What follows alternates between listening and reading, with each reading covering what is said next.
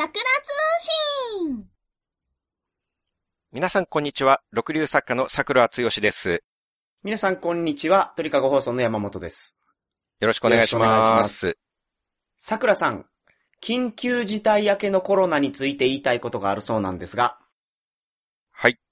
今回も歩く濃厚接触、鳥かご放送の山本博さんとお送りします。あ あ、そうなんですかね、僕。はい。握手するからね。人とね。ああ、やっぱり、このご時世にうん。濃厚接触をされてるんですねい。や、してないけど。握手してるんでしょ？いや、まあ、まあ、する時もあるっていうだけで、それ最近はしてないな、そういえば。あ、そうな、あ、最近はじゃあ、ソーシャルディスタンスを。そう、ソーシャルディスタンスですから。あ、はい。そうか。うん失礼しました。はい。では今回は、山本ソーシャルディスタンス博さんとお送りしたいと思いますけれども。あ、ミドルネームにしてくれたんですか、ソーシャルディスタンスを。うんあ、ありがとうございます。解明ということでよろしいですね？解明はしません。解明しまあミドルネームってつけれるんですか？後で。役所に行ったら。別に役所に行って登録しろとまで僕も言わないですけれども。それは。あ、そういうことですか？僕も桜つよし役所で名前変えたわけじゃないですからね。あ、なるほどね。通名が？そうです。はいはいはい。はい。あのーコロナって飛沫で感染するじゃないですか。はい。要は唾のことですよね。うんうんうん咳とかくしゃみはもちろん、普通に喋るだけでも目に見えない飛沫が飛んで、はい。誰かの顔について、はい。それが口とかから侵入すると感染する恐れがあると。はいはい。目からも感染するらしいですけどね。まあ、可能性は低いけど、はい。まあ、あるらしいです。まあ、うん目、鼻、口繋がってますからね。はあ、はあはあ、そういうことなんですか？はい。ほうほうほう。まあ、結局コロナ対策っていうのは飛沫対策なんですよね。はい。マスクは言わずもがな、うん。レジに吊るされてるビニール、うん。フェイスシールドとか、リモートワーク、イベントやライブの中止とかも、うん。うん。対面でワイワイやると飛沫が飛ぶから、はい。それを防ぐ対策なんですよね。うんうんうん。なるほど。それらの対策で飛沫は防げると。はい。ということは、うん。逆に考えると、はい。コロナ前、うん。リモートワークもせずレジに仕切りもなく、うん。マスクもしてなかったコロナ以前っていうのなは、るほど。我々は日常生活において他人の飛沫を顔面に浴びまくっていたっていうことですよね。うーん。まあそういうことになりますよね。うん。まあ、今は仕事だとリモートワークで、はいはいはいはい。出勤したとしてもマスクはもう必須だと思うんですよね。うん、うん、うん、うん。それは同僚とかお客さんの飛沫を防ぐためじゃないですか。そうですね。ということはう、ん。コロナ以前、いや、コロナ以後をちょっと考えてみましょう。はい。コロナがいくつか収束してあ、ほうほうワクチンが開発されてね、収束して。うん。まあ、何らかの理由によって、うん。騒動が収束して、はい。人類がそのコロナを克服した時。そうですねはい。いよいよリモート解除、うん。みんな出社して、うん。マスクもせずに、うん昔みたいに働くことになったら、うん飛沫を四六時中浴びまくる日々が始まるっていうことなんですよ。あ、それに気づいてしまった時代が始まるってことですね。そういうことです。想像してみてください。特に女性の皆さん、はい。コロナが終わって、うん。皆さんがマスクを取って出勤したその日から、うん。皆さんは毎日業務中ずっと同僚の濃厚親父や、お客さんの濃厚じじい、あるいは濃厚上司が飛ばす濃厚飛沫を顔面で受け止めまくる日々が始まるんですよ。ああ、確かにね。買い物すればレジの濃厚店員さんの飛沫を浴び、うん。ライブに行けば360度全方位から不特定濃厚しぶきが乱れ飛ぶ。濃厚しぶき。ああ、嫌やな。はいはい。それをイメージしちゃうと、うんたとえこの世からあらゆるウイルスが抹殺されても、二度と元の生活には戻れないんじゃないかって思うんですよ。気持ち悪くて。ああ、そうですね、確かに。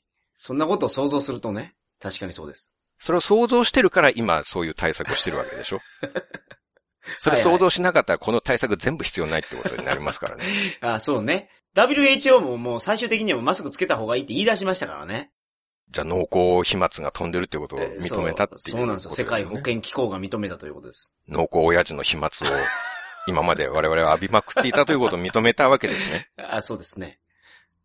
僕ら濃厚側からしたら、はい。別に、すいません、僕らって桜さんは濃厚側なんですか？僕も濃厚側？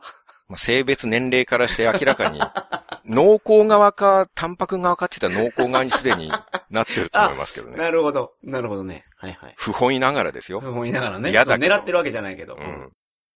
僕らは別に女性店員さんとか同僚女性の飛沫を受け止めるのはやぶさかではないんですよね。全然問題ないです。むしろなんか、あの、良かったなと、それ知れて。うん。チャンスですよね、これ、まさに。気持ち悪いこと言ってますね。そういうところ言うところがまさに濃厚たるゆえんですああ、よね。そうか。あ、すいません。心まで濃厚になってしまってました。そう、ダメですよ。はい。心の奥まで濃厚になってしまう。体は濃厚でも、心までは、心までは濃厚に侵されてはいけません。確かに。はい、はい。そうですね。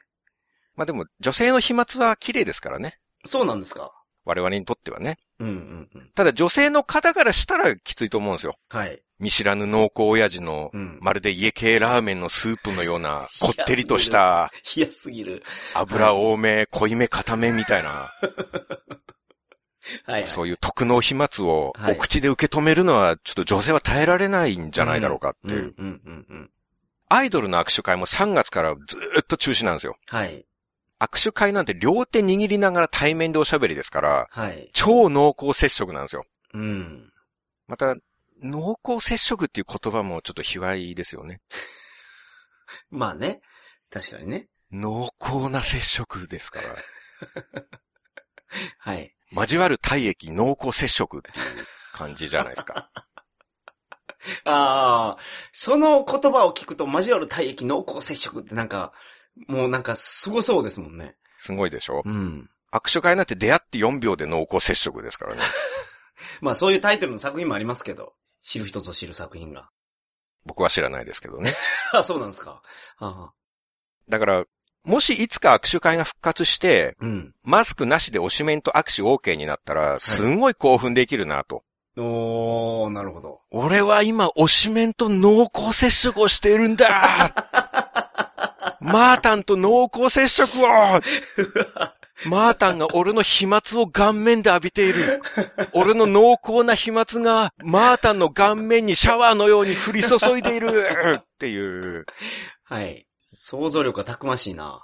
コロナを経たことで握手会の価値がぐんと上がる気がするんですよね。なるほどね。キャッチフレーズも、あなたも推しメンと濃厚接触しませんか？とかにすると。はいはいはいはいはいはい。まあそう、以前はやってたことですもんね、それ。でもなんか意識が変わってくる気がするんですよね。確かに。うわ濃厚接触したいって言って、はいはいはい。ウォタの集客につながるんじゃないかとうん。思っております。確かにね。うん、まあ、冗談はこれくらいにして、はい。今の話はすべて冗談です。冗談です。はい。はい。濃厚親父の飛沫が飛ぶくだりも全部冗談ですから。女性の方も気にしないで大丈夫です。いやも冗談ですからう、ね。これ知ってしまうとね、もうみんな元に戻れなくなったと思いますよ。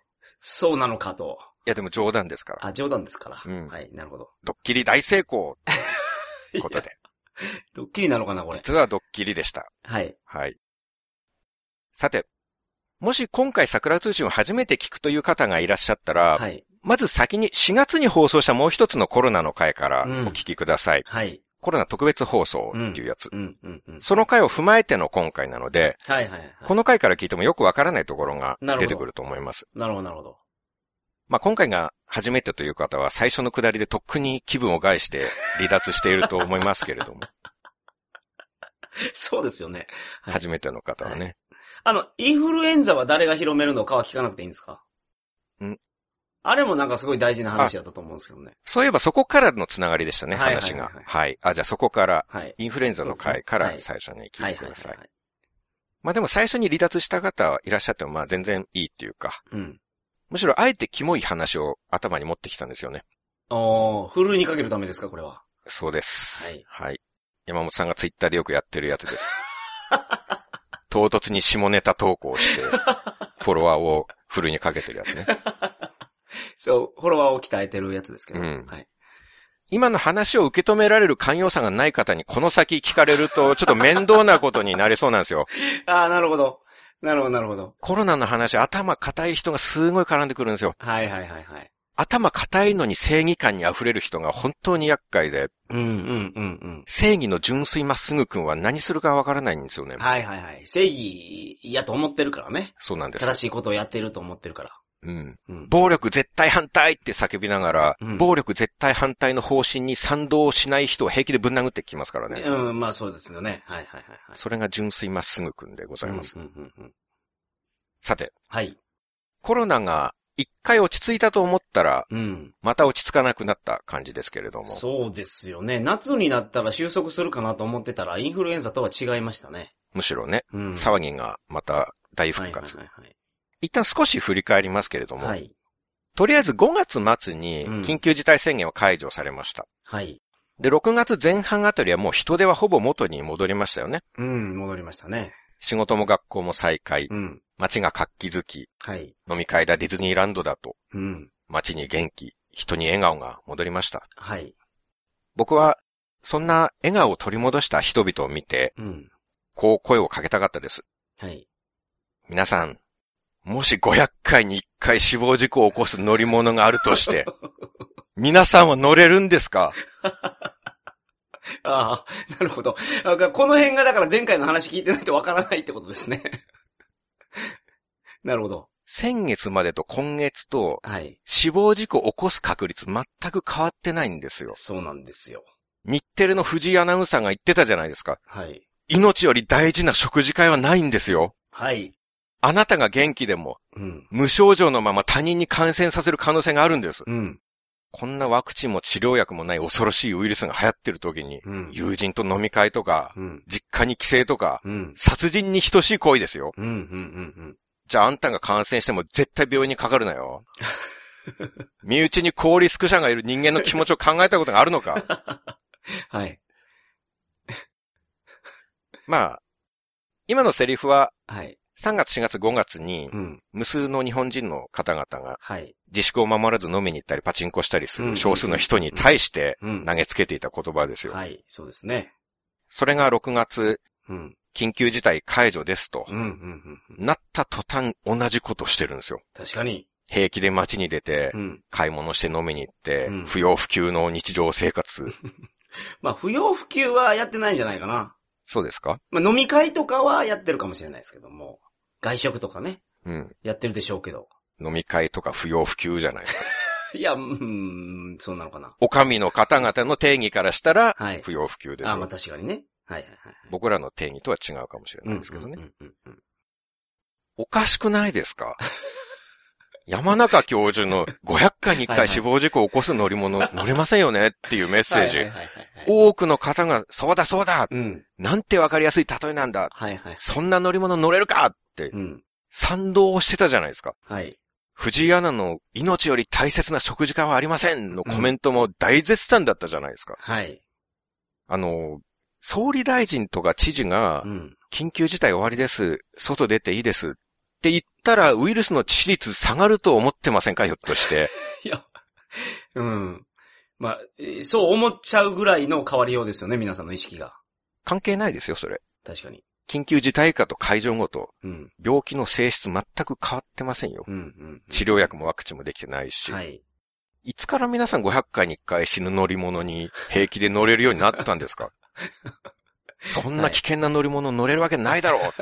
俺は家から出ないぞって言ってた人、4月からほんの2ヶ月の間にどんなすごい精神収容を積んだんですか？ああああ、なるほどね。自粛中に庭のホラー穴で密教の荒行に挑んで、死をも恐れぬ豪傑に生まれ変わったんですかいやー500回に1回死ぬ乗り物も、行ったら命を失う食事会もどんと来いと。肉体など所詮魂の器に過ぎず、はいはい。死しても魂は輪廻転生を繰り返すのだから、死など何ら怖くないと悟りを開いたんですが、5月の終わりに。はいはいはいはい。どういう理屈なら4月5月に500回に1回死ぬ乗り物なんて乗れるかって言ってた人が6月に平気で飲みに行けるようになるのよ って なるほど。思ってましたね、僕は。なるほど。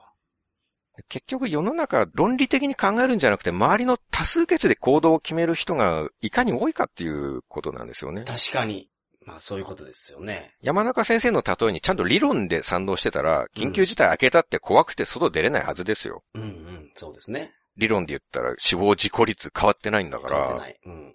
そこにみんな自己矛盾を感じないんだろうかっていう、うん。ずっと思ってましたね。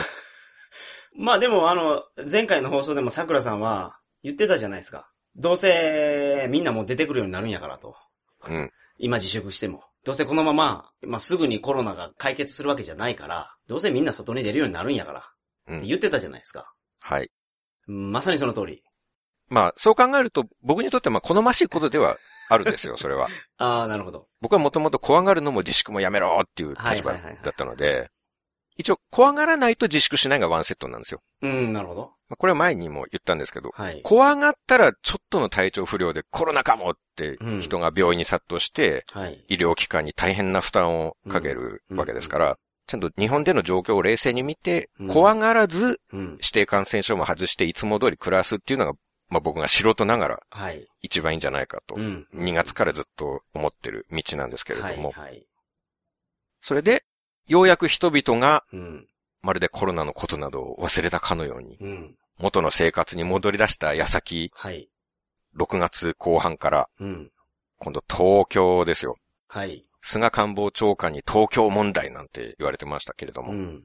6月東京の1日の感染者がうん。50人だ、100人だ。うん。うん。7月には連日200人超えだ。うん。300人だ。うん。第2波が来たうん東京怖い、と、うん。うん。まるで東京がバタリアンのガスに襲われた汚染地域になったかのような 大大騒ぎ。はいはいはい。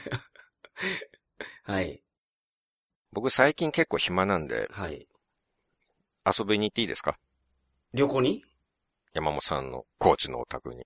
え、僕人ですか？なんでです？いや、まあ奥様やお子さんに一度ぐらいご挨拶したいなと思っ いやて。、本当にそんなこと思ってるんですか？いいですか？まあちょっとあのー考えてみます。でも今がちょうど空いてるんで、来週ぐらいに行きたいなと思うんですけれど。いいですか？ちょ、ちょっと考えてみないと、あの、すぐにはちょっとあの、返事できないな、これは。なんで？いや、東京にお住まいの方なんで。なんで東京に住んでるとダメなんですか？そう、なんかその印象的に、東京の人と会うと、なんかあの、田舎では本当に大変なことになるんですよ。バタリアンと接触したみたいな感じで思われるんで。うん。僕がじゃないですよ。世間がね。田舎の世間がね。まあ、もうまさにこのように、もう東京都民は本当にバタリアンとして恐れられているわけですよ、今。そう。確かにね。はい。もう感染大爆発の大汚染地域だと。はい。9年一緒にネットラジオやっている 中の人間でさえ来るなと。はい。バタリアンは来るなと言われてしまうわけですよ。はい。でも、検査数がものすごい増えてることはほとんど考慮されないんですよね。はいはいはいはいはいはい。検査数を何倍も増やしてるんだから、うん陽性者も何倍も増えるのは当たり前なんですよ。うん。PCR 検査の件数がう、ん。5月はだいたい1日1000件、はい。6月は1日1000件から2000件、うん。7月は1日3000件、なるほど。で、ここ数日で4000件超えて、うん。7月16日は4697件。うんうんうんうんうん。もう圧倒的に増えてるんですよ。はい。東京の件数ですよ。うん。で、4月以前は正確にカウントされてないらしいんですけど、はい。右肩上がりで5月が1000件なんで、うん。まあ4月3月は数百件でしょうんうんうんうん。う。4000件になってるんですよ。はい。4月は数百だったのが。うん。無理やりたくさん検査してるからたくさん見つかってるんですよ。はい。なぜそこの前提を無視して結果の数だけに注目してるのか。うん、そうね。新宿のホストクラブとか、はい夜の店集団検査とかやってるんですよ。うん。最近はもうローラー作戦とか言って、はいはいはい。検査しまくりなんですよね。うんうんうん。4月あたりはもう保健所がグレートスーパーゴールキーパーとなって、検査を徹底して防いでたのが、はいはいはいはい。6月からキーパー森崎くんに交代したんですよ。もう、ザルザルじゃないですか、そのキーパそう、ザルと呼ばれたー。。ボールが怖いからね。森崎くんは。あ、そうでしたっけ？はい。ボールが怖いから翼に、ボールは友達って言われてたじゃないですか。ボールが怖いのか。じゃあポジション変えた方がいいんじゃないですかね。全ポジションで一番ボール飛んでくるとこだと思うんですけど、ゴールキーパそうなんですよ。ボール怖い方向かない気がしますけれども。はいはい、そうなんです。まあでもそんな方が今ゴールを守ってるんですよ。はいはいはいはいはい。ゴールはガラ空きだっていううん状態ですね。はい。ローラー作戦で無理やり感染者あぶり出してるんですから。うんうんうんうん。そりゃ増えるでしょまあそりゃそうでしょう。そう割合っていうことについても皆さんその理解がないのかな。その算数とかでやったじゃないですか。うん。その、ただの結果だけの数字だと、それは増えていきますわね。感染者数が。う。まあそういうことですよね。そうそうそうそうん。だから、桃太郎侍が打ち入りに行った館と3匹がキルで打ち入りに行った館と、単純に犠牲者の数比べて誰が強いとか言えないっていう、う。確かにね。そういう感じですよね。そうですね。はいはいはいはい。三人で切っとるわけやから。そういうことですよ。三匹は。それは切られた人も増えるでしょう。はいはい。それは福本聖堂さんも何回も何回も切られて立ち上がって切られてって出てこなきゃいけなくなりますよ。そうですよね。三人来てるわけやから。そうそう。はい。でも、ワイドショー及びメディアでは、うん。検査数が増えてるんだからそりゃ増えるでしょうっていう報じ方はしないんですよ。うん。なぜならそんな地味なこと言ったって注目されないからね。はいはいはいはい。過激さが必要なんですよ。うん。だから視聴率やらアクセス数やらを稼ぐために、5日連続200人感染東京に第2波襲来とか、とことん恐怖を煽る見出しをつけるんですよ。はいはいはいはい。その方がお客さんが見に来ますからね。うん。映画にしても宇宙人襲来っていうタイトルの映画と、はい。宇宙人別に来てないよっていうタイトルの映画だったら、宇宙人襲来を見たいと思いますよね。いや、そりゃそうでしょう。はい。宇宙人来てないよって映画何をやるんですか？その映画では。だから最初データが出てはい。大パニックに陥るけど、うん。なんかこう宇宙防衛隊とかが創設されて根性の別れみたいな、うん。I love you とか言はいって。兵士と奥さんと別れのシーンとかがあるけど。なんか学者が来て、あ、すいません、ちょっとよく調べたら勘違いで、宇宙人来てなかったですって はいはいはい。終わるっていう。なるほど。それで騙されたってなりますわね。見た人は。うんその、そのなんかその、例え全くしっくりこないですけどね。なんだと？このコロナに例えようとしたみたいですけど。いや、コロナにっていうか、煽り方についてああ、ですよ。なるほどね。だって、はい宇宙人別に来てないよは見たくないという点ではもう賛同されてたじゃんまあそこはね。はいはいはい。だから報道ではそっちの方のタイトルにしたら見られないんですよ。うんうんうん。だから襲来っていう方を書いちゃうんですよ。まあそうね、センセーショナルじゃないとみんな見てくれないから。はい。どうすれば今の状況を一番最悪に伝えられるかはいはいはいはい。をメディアの皆さんは必死に考えてるんですよ。うんうんうんうん。で、さらに悪いことには、うん。to make matters worse。はい。じゃあ、いきなり英語が入るんですか？すいません、最近ちょっと英会話やってるものですから。はいはい、無意識に英語が。なるほど。さらに悪いことに多くの人々は、うん。その最悪に伝えられた内容丸飲みなんですよ。うん。で、怖がって大騒ぎして、はい。自粛警察に配属。あ、配属されるんですか？配属、警察学校に入校。はいはい。で、、感染者を攻撃し、うん。やれ店の名前さらせだの、はい。ホストクラブ、キャバクラ、営業停止にしろだの、うん。職業差別、うん。ヘイトスピーチ平気でするようになるんですよ。はいはいはいはい。そういう人も平等に一票持ってるんですよ。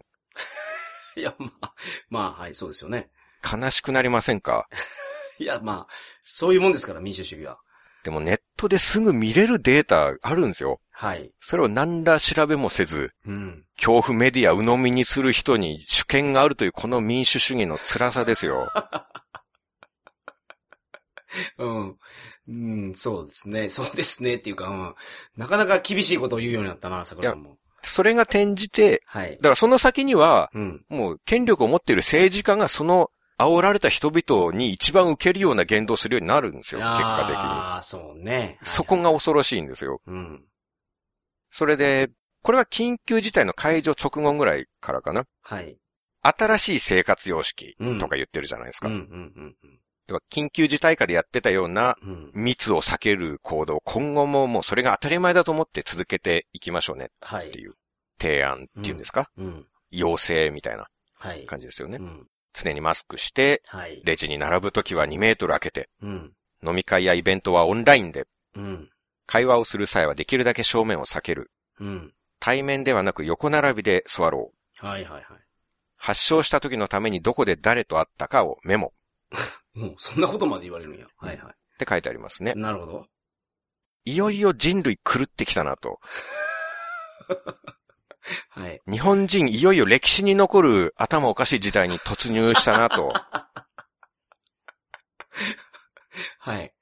僕7月からジムに復帰したんですよ。はい。トレーニングジム、スポーツジム。はいはい。しばらく閉鎖されてたからね。うんやっと戻ったんですけうん。ど。はい。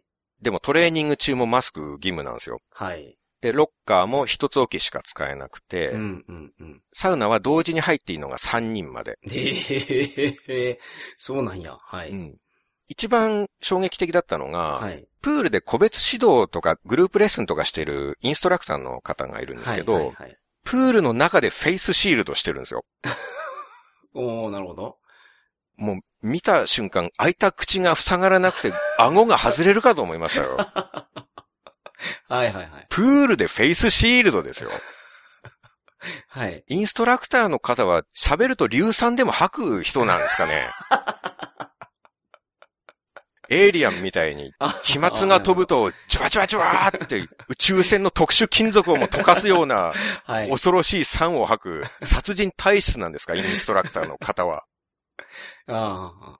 未だにコロナをエボラウイルス並みに怖がってるうん感じなんですよねう。んうんじゃあ実際コロナがどのくらい怖いのか、はい。ちょっと前回に引き続き、あれから3ヶ月経っての致死率っていうのをうん、うん、うん。なるほど。見てみましょう。最新のデータで更新していただいてるわけですね、そのそうですねまあ、前回もお話ししましたけど。はい。はい。まあ東京でうん6月からはい陽性判明者がうん連日50人、100人、200人とうん、うん、うん、うん。べらぼうに増えて、はい。我々都民はゾンビウイルス感染者として、うん。先ほどのようにはい。他県の人から恐れられているわけですよ。はい、はい、はい。虐げられて。でも、はい。一方、致死率どんどん減ってるんですよ。おー、重症化が減ってるんですか？母数が増えてるからです。あー、そういうこと。なるほど。死んだ数は、その、統計上いじれないけど、感染者っていうか、うん。PCR 検査で、検査で陽性になる人っていうのは、検査数を増やせば、はい。増えますよね、単純に。そういうことです。そうなると割合としては減る。うん。なるほど。うん、うん、うんうん。で、今回は東京の致死率の変化を見てみます。はい。なぜ東京かというと、うん東京がローラー作戦でうん、うん。潜在感染者をどんどん炙り出してるからね。はい。で、今回東京を期間区切って、うん。検査陽性者数と死者数を数えて、うん。致死率を出してみました。はい。どれだけ大変だったと思いますか？この作業が。朝倉さんが？ものすごい大変でした。これは。はい。お疲れ様でした。それはお疲れ様でした。まず、コロナが登場してから緊急事態宣言が終わる5月いっぱいまで、はいはいはい。ここを一つのくくりにしてみました。うん、うん、うん。まあ、正確に言うと2月から5月までですね。はい。でそこまでが、陽性者5236のうん。死亡者305。うん。致死率は5.8%です。はいはいはい。これは前回計算した時より随分上がってますね。うん、うん、うん。うんちなみにインフルエンザの致死率は覚えてらっしゃいますか？3%ぐらい。ああ。全く覚えてないということですね、それは。なるほど。前回話した内容がかなり台無しになった気分なんですけれども。何パーでしたっけ？ああ、そうか。だから人は6月に全て忘れて遊びに出るんですね。今までのことを全部忘れいて。や、そんなことない。僕は特別その忘れっぽいんで。ああ、そうだったんですね。そうです。なるほど。まあ、特に今回、この前の続きをやりますよってお知らせしても別にあの放送聞いたというわけでもないという、そういうわけですね。いや、まあまあ、まあそうですけど。はい。はい。インフルエンザ3%だと思ってたらなんか、もっとインフルエンザめちゃめちゃ怖がって生活するべきですよ、それあはあ。確かに。1%やったか。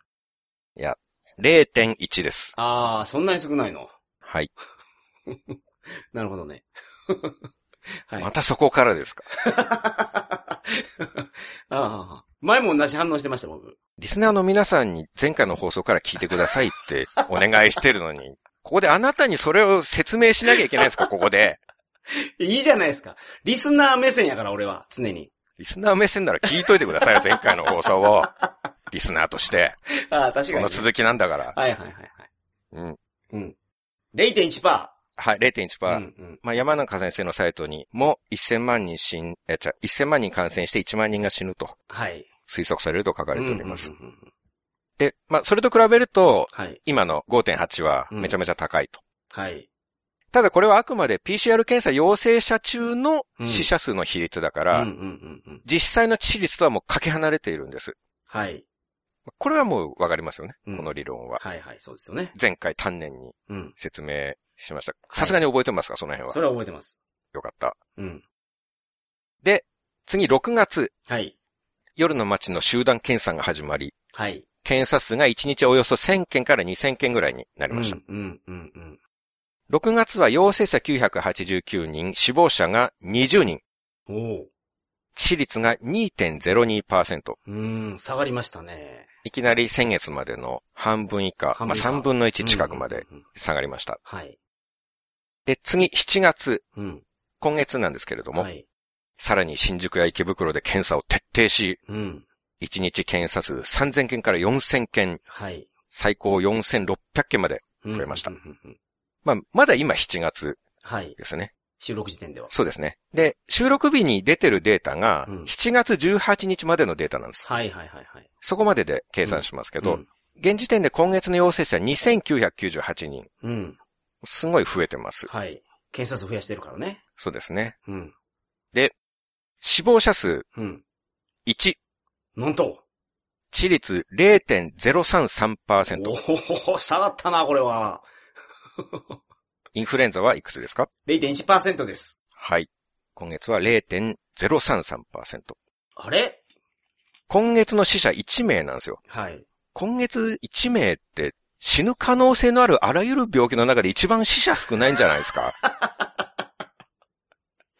そうね。もう7月の18までですからね。もう半分以上経ってるわけですから、18日のデータでそうなってるわけですもんね。うん。コロナより安全な病気見つける方が大変なぐらいじゃないかと。はいはいはい。なんか適当な病気言っても今月2人は死んでる気がするんですよ。うん、確かに。なんか言ってみてください。思いつく病気。パッと。えー、っと、水虫。おー。今明らかにパッと思いついた病気じゃなくて、死んでなさそうなやつちょっと考えて言いましたよね。性格がよく出ますね。なんか、いちいち。そりゃ死んでないかもしんないけどさ。うん。聞いた僕が間違いでしたね、これはね。聞く相手を間違えました、完全に。はい、でもですよ。うん。まあ、一名の方、はいまあ確かにね、水虫と違って亡くなってますけれども、うんうんその亡くなった一人の方について、うん。はい。新型コロナウイルスに関する東京都からのお知らせ。はい。都内で新型コロナウイルスに感染した方が死亡されましたのでお知らせします。うん詳細は別紙の通りです。って言って、はい。PDF ファイルがリリースされてるんですね。はい。で、そこに簡単な属性が書かれておりました。はいはいはい。えー7月の11日にうん。残念ながらお亡くなりになったはい。そうです。うん。心よりご冥福をお祈りしたいと思います。はい。お祈りしたいと思います。で、その方、居住地が都内、うん。性別が男性、はい。で、年齢がうん。90代なんですよ。90代か。90代男性。うん。もう今月の死者0人でいいんじゃないですかねい。や、まあまあそういうわけにいかんけどね。90の方も一つの命ですから。い申し訳ないですけど、寿命でしょ や、まあ、そこはよう、よう言わんけどね、僕も。ただ90代かとは思うね。うん。う。寿命で亡くなって調べたらコロナにも感染してたんじゃないんですかいやいやいや いや。まあ、そこまでは僕はよう言わんけど、よう言わないですけどね。この方他の何の病気にかかったとしても助からなかったんじゃないんですかね。いや、まあ、まあ、うん、90代か。今月3000人感染させておいて、うん。命まで奪ったのは90代男性一人だけなんですよ。はいはいはいはい。コロナ、うん。情けないぞお前。いや、応援しないでくださいよ。もっと頑張れよ。いや、応援しないでくださいよ、だから。完全に名前負けしてるよ、これじゃ。全く人気に実力が伴ってないよ。はいはいはいはい。なるほどね。なんかちょっと叩かれそうな予感がしてきましたけれど。そうですよね。ちょっと、ちょっと言い過ぎてるな。ちょっとあのーアクセルを緩めましょうか。ギアを落としましょうか。はい。失礼しました。はいはいはい。でも7月の死者東京では90代男性1人だけなんですよ。うん。それで第2波だ県をまたいだ移動するなうん。!GoTo キャンペーンやめろ緊急事態宣言出せって。騒いでるんですよね。うん。バカですか？うん。?90 代男性が1名亡くなられただけで緊急事態なら、もう未来永劫緊急事態宣言ですよ。そうですね。確かに。まあ、通常ですよ。通常の価値観として90まで男性が生きたら大往生って言われますよね。うん。その死因が何々とかじゃなくて。だって平均寿命を超えてるし、それ。まあ、どっちかっていうと笑顔で送られるような。感じですよね。一般論としてね。一般コロ論としてはナとか関係、なしですよ。一般論としては、大変だ緊急事態宣言出せって言わないですよね。言わないですよね。はいはいはい。そりゃそうです。はい。そういうことを僕は言いたかったんです。うん。ちょっと言葉が過ぎたかもしれないですけど。けどねはい。はい申し訳ございません。はい。謝罪いたします。すみませんでした。はい。はい。ただ、まだちょっと半月と少ししかないんで、うん。そこで6月19日から7月18日にして、ああ、1ヶ月のデータにすると。はい、1ヶ月分にして計算してみました。はいはいはい。すごい大変でした。はあはあ。これ集計したんですね、桜さんが手で。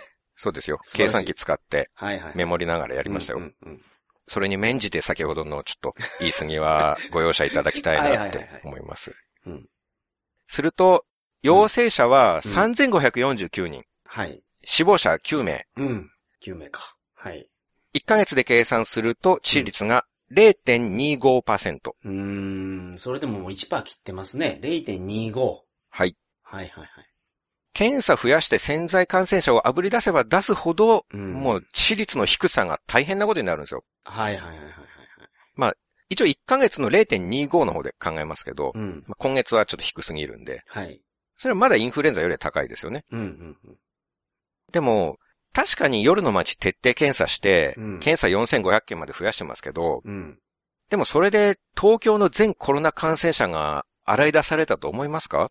いや、その全然洗い出せてないですよね。東京都って何人いるんですか、人？ですよね。はい。1400万人ですけれども。はいはいはいはい。なるほど。そのうちの4000件、5000件ですもんね。そうですよね。うん。東京都民って全員が夜の街で働いているわけではないですから、はいはいはい。夜の歌舞伎町ぐらい人が密集しているところ、昼にもそれなりにありますしね。あるでしょう、そら。オフィス街なんかはね。うんうんうん。そら歌舞伎町よりも全然人いると思いますよ、そのオフィス街の方が。でも昼のオフィス街でローラー作戦とかはしないんですよ。はい。それは夜の街はいじめやすいからターゲットに設定されてるっていう側面あると思うんですよ。なるほど。都民の反応が全然違うと思います。はい。昼のオフィス街でローラー作戦やったら人権侵害だとかうん。怒り出しそうですけど、うん。夜の街でやったらもっとやれって人々は言うと思うんですよね。もともとこう根底にあるちょっとした差別意識みたいなのが、はいはいはいはいはい。そう、水商売っていうのに対して。うん、うん。があるから夜の街やっても大丈夫だなっていうふうに行政が思ってるんじゃないかと。まあこれは個人の意見ですけれども、うん。そんな気がしています。うん。これは山本さんも憤ってらっしゃるんじゃないですか？いや、別に憤ってはないですけど。そうですか？言われてそうかなと思った。まあけど、夜の街は感染しやすいのかもしれないですけどね。その、やっぱりその、接客業なんで、その、なんか飛沫対策とかが難しいじゃないですか。シャンパンタワーとか、桜さんもこの前ご経験されたシャンパンタワーとかもやるわけでしょはい。うん歌舞伎町のホストクラブ、はい。お招きいただきまして、はいはいはい。シャンパンタワーもご馳走いただきました。スティンガーの K さんという方にお招きいただきまして、スティンガーの K さん。桜通信を聞いてらっしゃって、うん。ご招待いただいたんですけれどもね。すごいな。はいはい。ありがとうございました、本当に。ありがとうございました。まあね、だから、叩かれやすいのか。そう言われてみればそうやなと思いました。まあ山本さんだって、うん。山本さんは接待を伴う飲食店大好きじゃないですか。いや、まあ嫌いじゃないけどね。ね。はい。モットーが、ノー接待を伴う飲食店、ノーライフでしょ？そんな言うたことないわ。まあでもよくそんな話をされていらっしゃいますそ。うかな。浜松のキャバクラが最悪だとかって すごい昔言ってましたもんね。はい。はい。そうですね。そう思いました、浜松は。そういうヘビーユーザーとしてはやっぱり、はい。そういう空気はやっぱ嫌なんじゃないですか？そうですね。亡くなったらどうしてくれるんやと思います。うん。ね、今壊滅的にイメージダウンさせて、経済的なショックも与えて、うん。全部亡くなったらどうしてくれるんやとは思います。うん。そう思ってらっしゃる方が浜松のキャバクラは最悪だという、イメージを下げることは別に言ってもいいんだ、それは。いや、僕が行ったところはっていうことですよ。浜松全体がじゃなくて、僕が行ったところはあんまり良くなかったなっていう話を、昔なんかどっかのネットラジオでしただけです。あ、そうなんですね。はいはい。僕に対して言ってましたよ。あ、そうか。放送中で。浜松出身の僕に対して言ってましたね。ああ、そうか。ははいい。はい。まあ、ちょっと戻しますけど、はい。まだまだ判明してる感染者なんて東京都全体の感染者の何分の1なんですよ。うーん、なるほど。東京都の半分の地域をローラー作戦やって、やっと全感染者の半分が炙り出されるわけですからねう。ん、うん、うん。でも、半分もやってるわけないじゃないですか。はい。半考えしかやってないんだから。うん。3分の1、絶対分かってないですよね。うん。3分の 1? 全感染者の3分の1が今、検査して陽性になっているかって言ったら、はい。どうですか？えじゃ、すみません。もう一回、もう一回お願いします。はい。今陽性になってる人はう、ん。全感染者の半分も今は炙り出されてないでしょ？全感染者数の半分もアプリ出されてない。はい、そうですよね。?3 分の1ぐらいは今、出てきてると思いますか？いや、3分の1もいってないでしょ、そんなもん。言ってないですよね。はい。仮に3分の1分かってると仮定してもう、ん。致率は0.25のさらに3分の1になるんですよ。うん、なるほど。0.08。うん、うん、うん。うん致率が3分の1になるっていう計算はわかりますか？はいはい。まあそうですよね。母数が増えるから。そういうことです。はい。はい。もうもはやコロナがインフルエンザより高い致率をキープするのは不可能ではないでしょうか？もう無理ですよ、これ。ちょっと桜井さんもうコロナを応援する立場になってしまったんですか？まあまあ無理ですよね。その数字が、データを取れば取るほど、そんなに危険じゃないのかなっていう。時が経てば経つほど。うん、うん、うんたとえ0.25%が最終の数字だとしても、うん。うん。プールでフェイスシールドするのおかしいですよ。それだとしても。はいはいはい。うん。結核は同じく飛沫感染するんですよ。はい。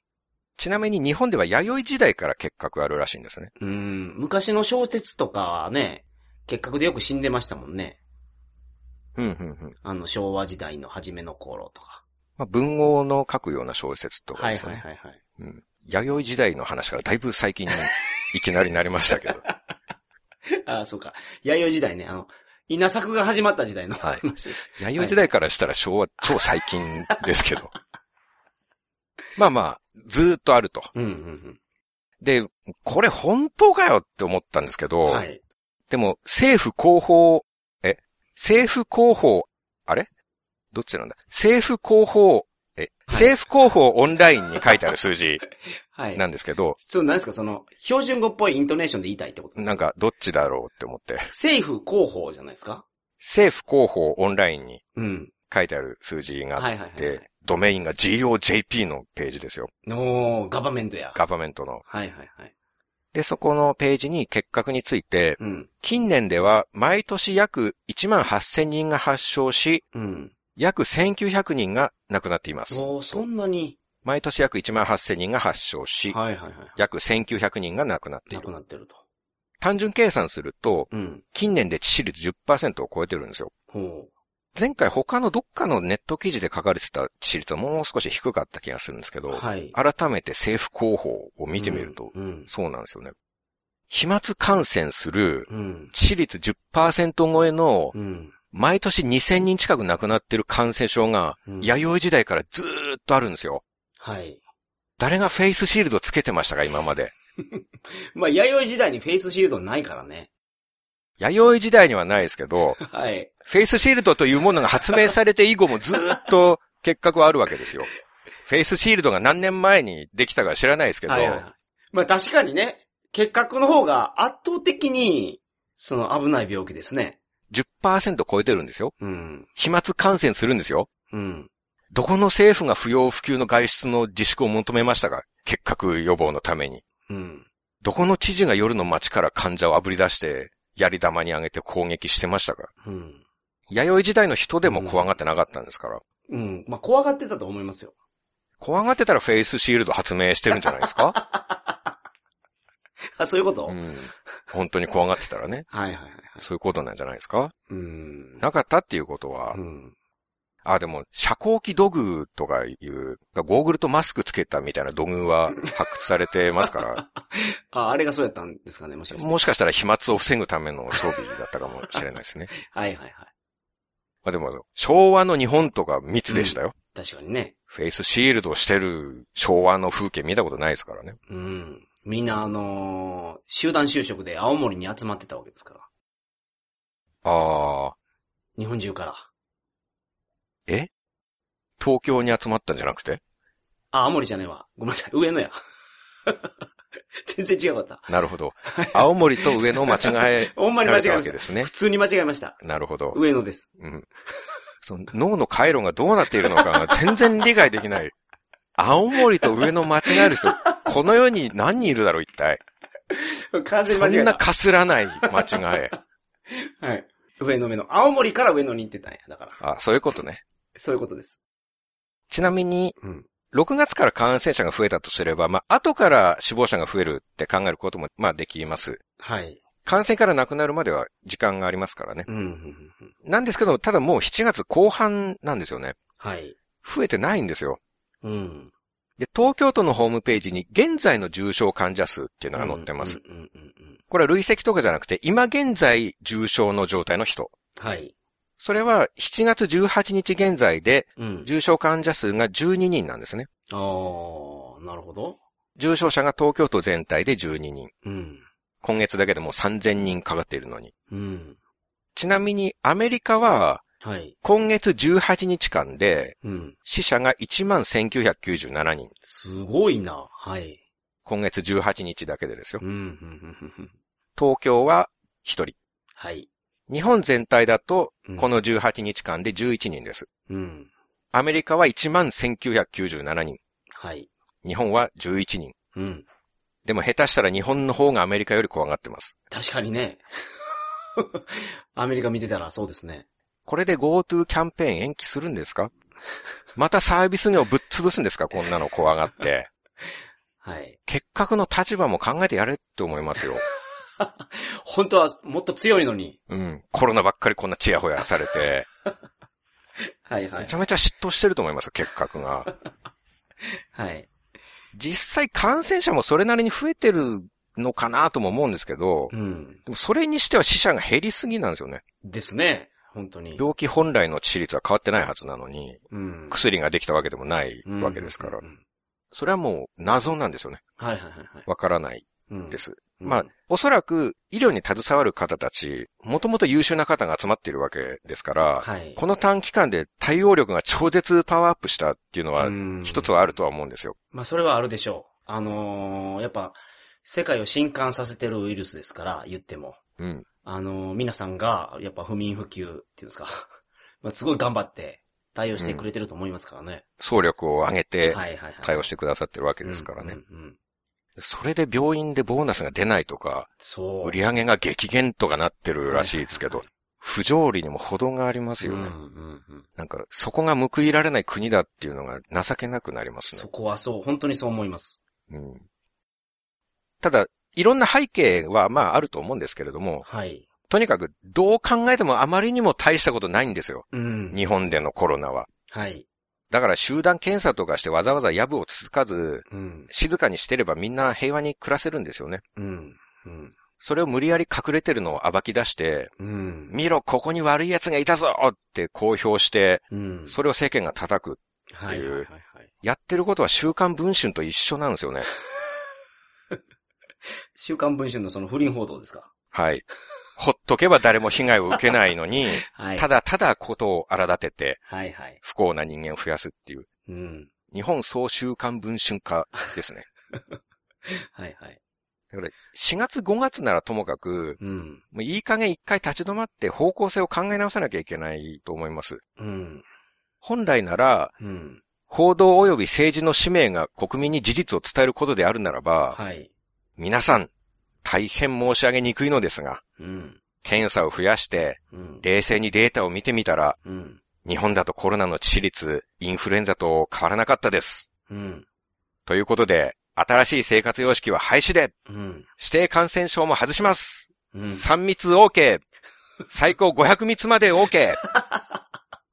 それもう、生き抜けてますね。もう方向転換しなきゃいけないんいやいですよ。や、ちょっと舵の切り方がもう、ちょっとあの、ちょっと生き抜けすぎてますね、それは。そこまでじゃなくてもいいけど、そんなに怖がらなくても大丈夫ですよっていうのは言ってもいいかもしれないですね。でもインフルエンザと同じと考えるならば500密まで OK でないとおかしいですよ。インフルエンザの時500密以上はダメってなってなかったんじゃないですか。はいはい。はい、確かにね。何密でも OK だったと思うんですよ。今まあ、まで。そんな言葉がなかったですから。でも実際はどうなってるかというと、うん。今やもう最新の致死率とかどうでもいいんですよ。うん。最近は致死率が低い。うん。データをよく見ると、インフルエンザと変わらないだって。うん。ふーん。それはそうと皆さん、新しい生活様式はできてますか？はい。はい、そこをマスクしてください。定時に並ぶときは2メートル開けて。リモートワーク、オンライン飲み会、いいですね。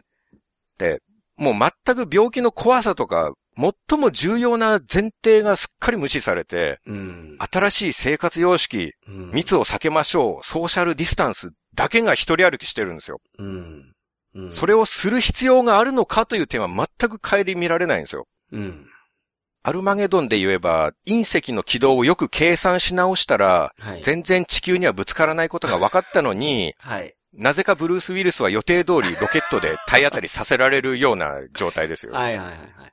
当たらんのに破壊しに行くんや。そう。え、地球に害がないならいいんじゃないですか？はいはいはい。まあまあもうここまで準備したんだから行ってきなさいと。無駄死にさせられるっていう。無駄な戦いですよ。はい。コロナウイルスとうん。ブルース・ウイルスの無駄な戦いですよ。あそういうこと？そこでかかってたんや。すいません、気がつきませんでした。まああんまりかかってはいなかったけどね。ストーリー的には別に。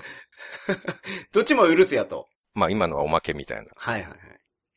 これ動画見た人もいると思うんですけど、はい。大阪で吉村知事がうん。大阪独自の専門家会議っていうのを作って、はい。そこで有識者の意見を聞いたんですね。うん。そこで4月の緊急事態宣言は出す必要はなかったとうん。言われてました。はい。大阪大学の中野隆教授が、うん。緊急事態宣言の効果は極めて限定的。うん。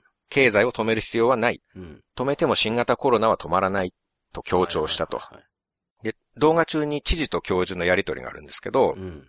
吉村知事、ピークアウトするのに外への自粛は効果があったのかなかったのか。中野教授、データを見る限り関係なかったと思います。うん。吉村知事、緊急事態宣言も営業の自粛も全く効果はなかったってことですか？うん。中野教授、なかったと思います。うん。なるほど。なるほど。そこまではっきり言われても、それでも新しい生活様式なんですよ。はい。でよく言われるのが、これから危険なものに変異するかもしれないじゃないかと。うん。うん。うん。うん。それは、はい。なったら考えればいいじゃないですか。ああ、はは。なるほどね。インフルエンザウイルスも鳥インフルエンザに変異する可能性があって、はいはいはい。強毒性の鳥インフルエンザになると、致死率が50%から60%になるらしいんですね。すごいな。かかったら半分死ぬと。すごいな、それ。はい。でもインフルエンザはいつか恐ろしい鳥インフルエンザに変異するかもしれないから、うん。新しい生活様式で予防をって誰も言わないじゃないですか。言ってなかったですね。はい。なんで新型コロナだけがもう一人の死者も許されない病気みたいになっているのか。はい。インフルエンザでは毎年1万人死んでるのに。うん。だから、もう今更戻れないんですよね。その、何もなかったことにはできないと。あの、心理学でいうサンクコスト効果ですね。はいはいはいはいはいはい。サンクコストっていうのは埋没費用と訳されるんですけれども、サンクコスト効果っていうのは、うん。すでに支払ってしまったコストに気を取られ、うん。合理的な判断ができなくなること。うん。うん。今までこれだけコストかけてきたんだからう、ん。もう今更方向性は変えられないって言って、うん過ちに突き進むこと。はいはいはいはい。つまり、そのまま今の日本の状況を指す言葉です。おーなるほど。今後心理学の教科書にサンクコスト効果の典型例として2020年の日本の様子が記載されると思いますよ。ここまでやっちゃった彼には、うん今までの努力が無駄だったなんてことにはしたくないっていうことなんですよね。うん。これだけたくさんの商売を潰しておいて、はいはい。今更ごめんなさい、どうも自粛とか休業とか必要なかったみたいです、てへーとかうん。言えるわけないんですよ。うん。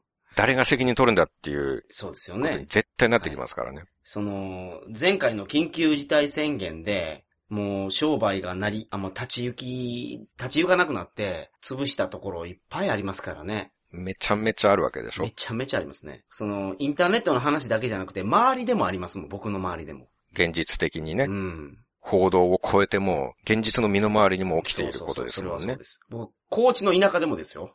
そりですよねゃね大変なことになってしまった人たくさんいると思います。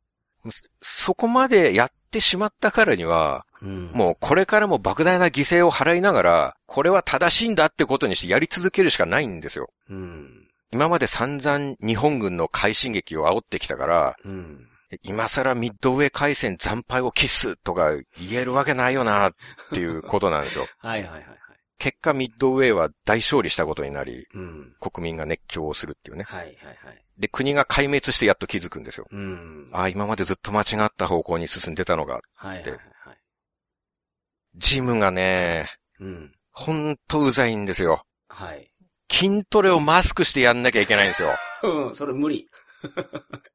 それは無理です。ウェイトのコーナーってあるじゃないですか。はいはいはいはい。バーベルとかが置いてある。うんうんうんうんもう、ジムの中でもムキムキの上級者しか入れない聖域ですよ。ゴリラのような方がいっぱい集まってる。もう全員ゴリラ目指してるところですけどね。強靭な体育を持つ方々ですよ。はいはいはい。はい。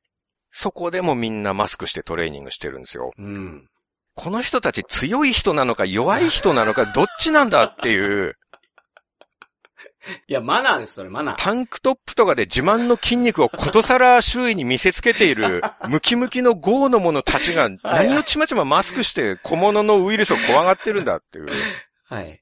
いや、ムキムキマンなら、ウイルスごとき俺の大腿四頭筋とハムストリングスで血祭りにあげてやるぜガーハハハぐらい豪快に笑い飛ばしてほしいですよ。はい。はい。まあ、大体、死闘筋ですけどね、あれ。あ、失礼しました。もう一回言った方がいいですか？いや、いいです、そのままで。あ、いいですか？そのままでいいです。すみません。山本さんの敬愛する筋肉を間違った読み方で言ってしまいました。読み方間違えてるから申し訳ありません。はいはい。いいんですよ。なんか、ものすごく筋肉のある臆病な人に見えるんですよ。なるほど。ついでにトンチンカンに出てくる、はいペッチョチョチョチョリゲスとアンネナプタンポポホフみたいな感じな んですよね。全然覚えてないけど、そんな人いましたっけ？うん。外見はマッチョなおじさんなのに、なよなよしてるんですよ。はいはいはい。抜け作先生のファイヤーダンスのライバルなんですけど。ああ、なるほど。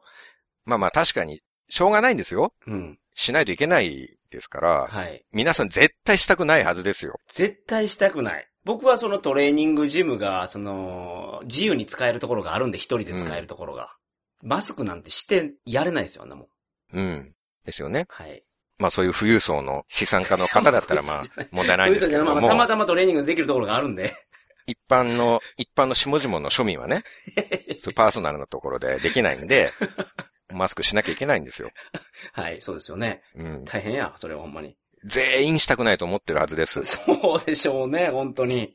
はい。彼らだって、ペッチョチョチョチョリゲスとアンネンダップタンポポホフみたいとか言われたくないでしょうからね。はいはいはいはい。それは屈辱的ですから、うんそんなこと言われたら。うんうん。僕はどのラインで怒られるかっていうのはちょっとお試し中なんですよね。ほうほうほうほ今はマスクつけてるけどう。、はい。運動中は顎まで下げてるんですよ。はいはいはいはい。そのトレーニングに入るときは、うん。だって苦しいんだもん。うん。本当に苦しい、マスクつけてやるのは。運動中に満足に息を吸えないということの方がはい圧倒的に健康被害の可能性がある気がするんですよ。はい。血圧上がりますからね、ちゃんと呼吸しておかないと。ああ、やっぱり。はい。呼吸なんてめちゃめちゃ大事ですよね。あはい、はい。運動するときに。うん。頭痛くなったり気持ち悪くなったりします。筋トレの時、息止めてやってると。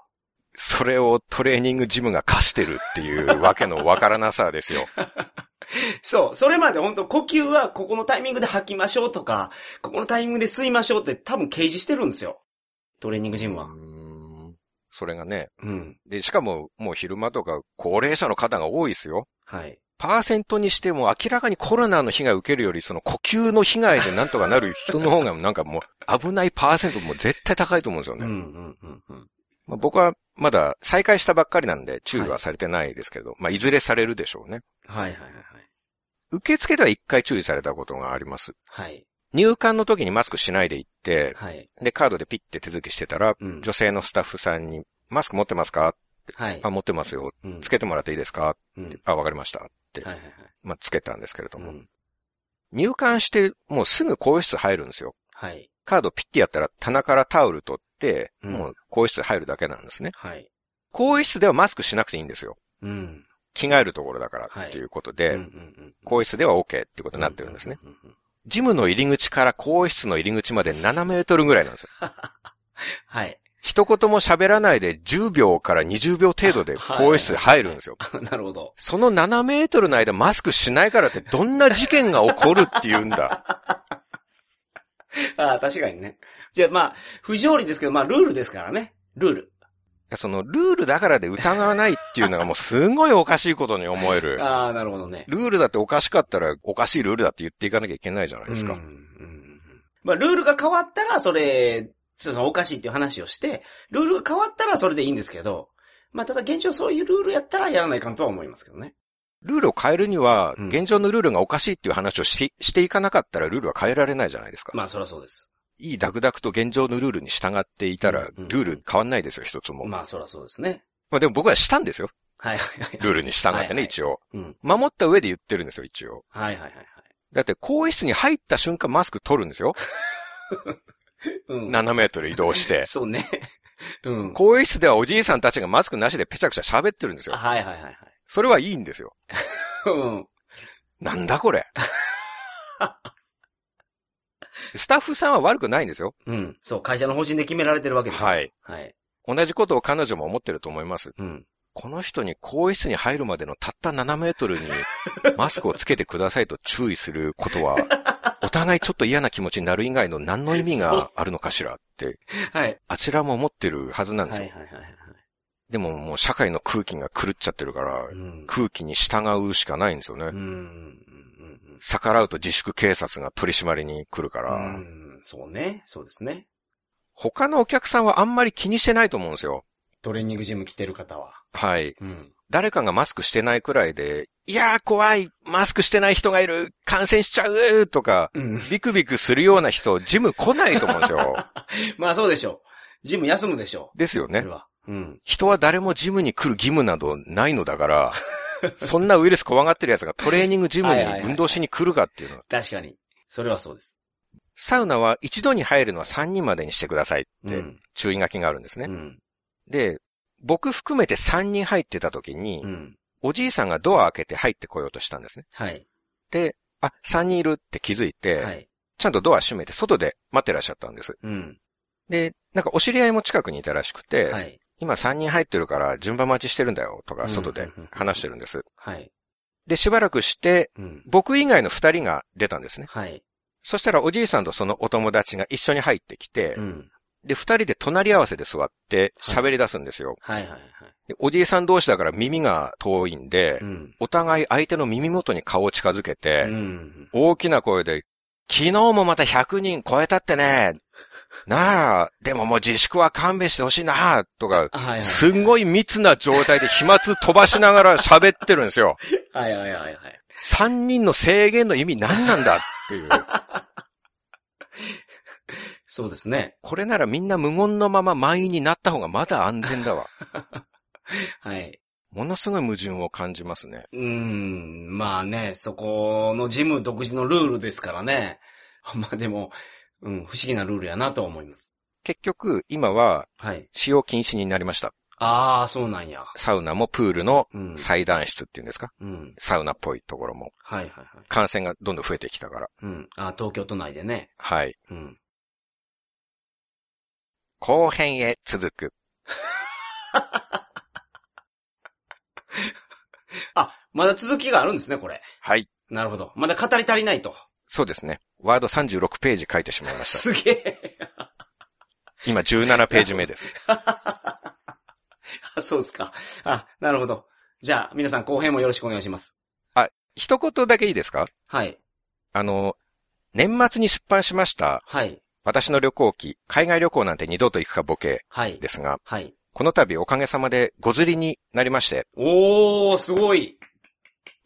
ありがとうございます。おめでとうございます。それはおめでとうございます。今時一回重版がかかるだけでも奇跡というはいはいはいはい。本離れが叫ばれてうん、久しいご時世ですが、うん。幸いにも4度目の増刷を迎えることができました。ごずりっていうのは4度目の増刷？あ、そうか。4度目になるのか。初版があるから。なるほど最初の発売が一釣りになるので、なるほど。